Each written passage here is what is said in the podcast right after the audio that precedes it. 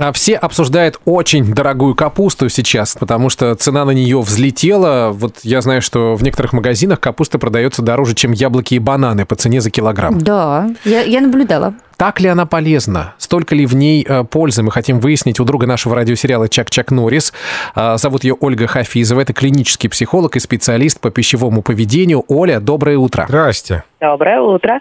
Ну, как ты считаешь, Оль, заслуженно подорожала капуста или нет? Или мы ее переоцениваем? Ну, смотря с какой а, точки зрения подходить. С точки зрения пользы, если она действительно только из-за этого подорожала, то мы ее немножко переоценили, конечно. Мгм. Так, а что полезного в капусте? Ну, во-первых, в капусте большое количество витамина С. 100 грамм капусты сырой съедаете, пожалуйста, вот вам суточная норма. А если вы эту капусту еще и сделали квашеной, то э, там еще больше получается витамина С. А в тушеной капусте остается витамин С? На самом деле нет, при термической обработке он практически полностью разрушается, так что тут особых иллюзий питать не стоит. Ну а вот когда диетологи говорят, ешьте побольше там овощей, капусту мы можем в эту тушеную есть? Конечно, конечно. Смотрите, почему говорят побольше овощей? Ну, во-первых, там витамины микроэлементы, что касается свежих, все-таки сезонных да, овощей.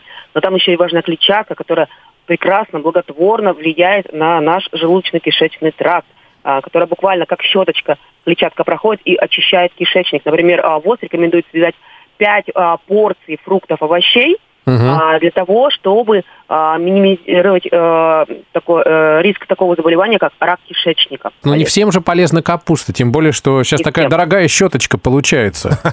Щеточка очень дорогая, поэтому людям, у которых, например, обострение какое-то э, желудочно-кишечного тракта, есть там язвенный колит тот же самый, ни в коем случае, конечно, употреблять капусту в сыром виде нельзя. Капуста же вызывает газообразование. Может, мы её неправильно едим, надо вот как-то... Перед сном.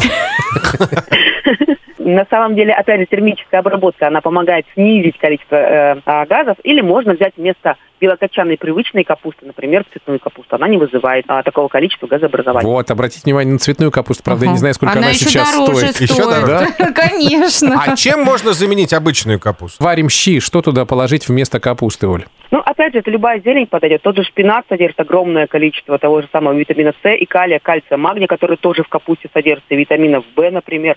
Если говорить о сыром виде, например, вам важно витамин С, чтобы поднять свой иммунитет, чтобы сосуды хорошо работали. Замечательные ягодки, шиповник. В таком шиповнике, между прочим, очень много витамина С. Ну все, вместо капусты на шиповник. Так что щи, щи будете, с шиповником у меня есть, понятно? Одна мы за. Мы сейчас обсуждали подорожавшую капусту. Так ли она полезна? Стоит ли прям убиваться, потому что она стала дорогой? С Ольгой Хафизовой. Это клинический психолог, специалист по пищевому поведению. Спасибо, Оля. Приятного аппетита. Пожалуйста, пойду похрумкаю капустным листом. До свидания. До свидания. Мы тоже сейчас займемся капустой. Вот и мои зайчики.